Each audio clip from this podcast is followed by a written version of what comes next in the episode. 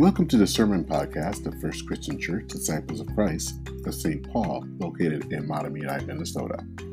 We are a suburban congregation united in Christ and grounded in the values of diversity, solidarity, and witness. You can learn more about us by going to fccstpaul.org. Here is this week's sermon.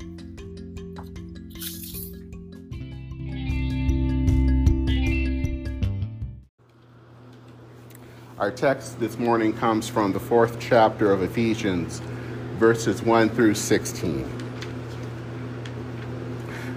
Therefore, as a prisoner for the Lord, I encourage you to live as people worthy of the call you have received from God. Conduct yourselves with all humility, gentleness, and patience. Accept each other with love, and make an effort to preserve the unity of the Spirit with the peace that ties you together. You are one body and one spirit, just as God has also called you in one hope. There is one Lord, one faith, one baptism, and one God and Father who is of all, who is over all, through all, and in all. God has given us his grace to each one of us measured out by the gift that is given by Christ. That's why Scripture says, when he climbed up to the heights, he captured prisoners and he gave gifts to the people. What does it mean? What does the phrase he climbed up mean if it doesn't mean that he had first gone down into the lower regions, the earth? The one who went down is the same one who climbed up above all the heavens so that he might fill everything. He gave some apostles, some prophets, some evangelists, some pastors and teachers. His purpose was to equip God's people for the work of serving and building up the body of Christ until we all reach the unity of faith and knowledge of God's Son. God's goal is for us to become mature adults, to be fully grown, measured by the standard and fullness of Christ. As a result, we aren't supposed to be infants any longer who can be tossed and blown around by every wind that comes from teaching with deceitful scheming and the tricks people play to deliberately mislead others. Instead, by speaking the truth with love, let us grow in every way into Christ, who is the head. The whole body grows from him, and it is joined and held together by the supporting ligaments. The body makes itself grow in that it builds itself up with love as each does as each one does its part.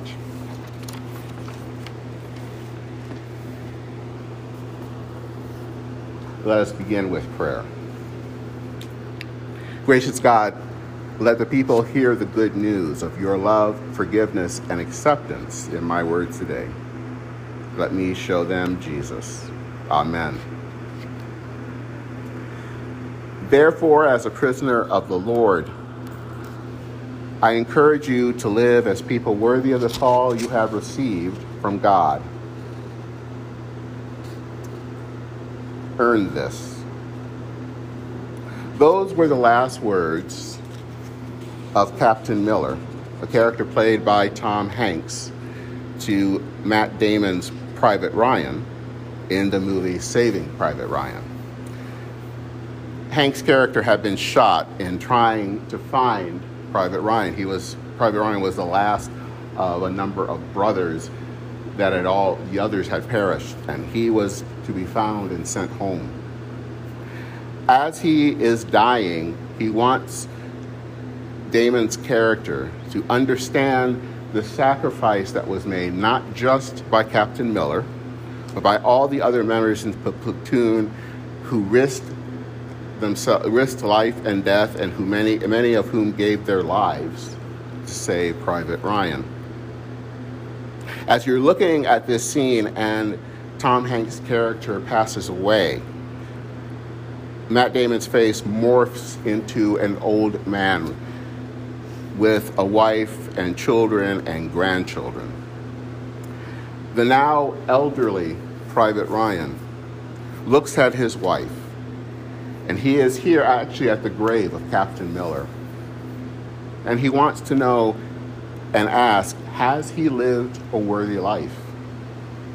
You see, over 50 years later, this old soldier wants to know that he lived a life that was worthy of the captain who had gave his own life to let Private Ryan live. In the, the fourth chapter of Ephesians, Paul starts this off by asking the church in Ephesus to live a life worthy of the call that they have received from God. And he tells them how to conduct themselves with all humility, gentleness, and patience, accept each other with love. He wants them to live in unity, even though the church as a people have different gifts and come from different walks of life. To live a life worthy of the calling of God means acting in a certain way. Now, as Christians, we are loved and claimed by God. There is nothing that we need to earn this. And yet, grace doesn't mean we get to sit back and live as if God doesn't matter. We cannot do anything to earn God's love, but we are called to live in a certain way. We don't have to do anything to earn a parent's love, but we are also called to live in a way that is pleasing to those parents and living in a life of thanks. We are not called to live a life as a spectator. There is no room for spectators in our faith. We are called to live, to be active participants in the life of the church, and more importantly, in the life of God. Through Jesus Christ, God sacrificed God's self in order that you and I might live. We don't need to get on God's good side because God has already done what was necessary. But after all of this has happened, we should have a, feel a sense of gratitude, sense of thankfulness for what has been done. And out of that thankfulness, we want to live in a way that lives up to what God has done. Today is the day that we start this breakthrough prayer initiative. And I know right now there are a lot of people that are busy. Some people are gone on vacation, so they're not here, but I hope that they are listening to this online. And although some people are busy and working, I hope that they will listen to this online later. But we want to do this even in this time because it matters. We are taking part in this endeavor because this faith community is going through a ton of change. We are right now looking and discerning and thinking about selling this building where we have been for 20 years and moving to some place where we can really uh, be in more active ministry. Moving and finding a place that will allow the church to grow and that we can connect with the surrounding community by joining with them and sharing our lives with them. Now, with all of this, you cannot do any of this or at least you shouldn't do any of this without a lot of prayer. We are asking God to guide us in our decision making about the future of this congregation. We still believe that God is not done with First Christian Church of St. Paul. There is still a call to live out and live out God's, uh, living out in gratitude for what God has done. And in talking with many people in the congregation, I know that they want to continue on in ministry. And again, we cannot do that without prayer. Prayer is opening us up to listening to what God is doing, but it also opens us up to see what God is doing. We pray for new people to be open to come and to join us in the journey as a congregation. And I'm honest about that. I do want to see more people as part of this community, and we want to pray for that. We pray that we will be more active in ministry, finding ways to connect with whatever community we end up with. And we pray for ourselves because it can be sometimes draining, frustrating, lots of questions. And so we come to God in prayer.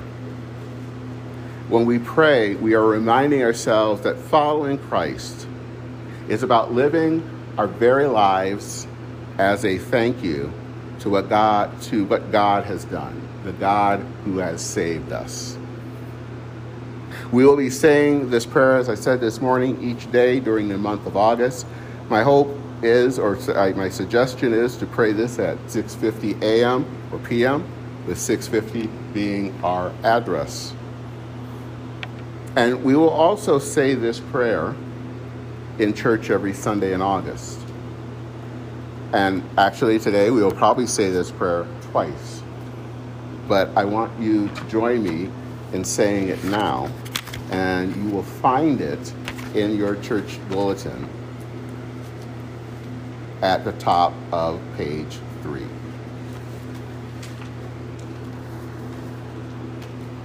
So please join me. Holy God, we ask that you unleash your Holy Spirit on the community of First Christian Church of St. Paul. Make your vision clear to us. Ignite our hearts and minds to seek ways to be a visible, living witness of your love and justice in our community. May we hunger and thirst for your righteousness and not rely on our own understanding. Lead our community in your paths and let us be faithful servants for the sake of the world. Amen. At the end of Saving Private Ryan, the elderly, now elderly man gives thanks to Captain Miller at his grave for sacrificing his life to allow Ryan to live his. And so, and he ends by giving the captain a salute. He lived a life in gratitude, and he hopes that he has lived up to the captain's last words. Now, we don't have to earn our salvation, but I think what Captain Miller's words were about was to make our lives count. And I hope that this month, as we pray together, we will live in gratitude and make our lives count for God. Thanks be to God. Amen.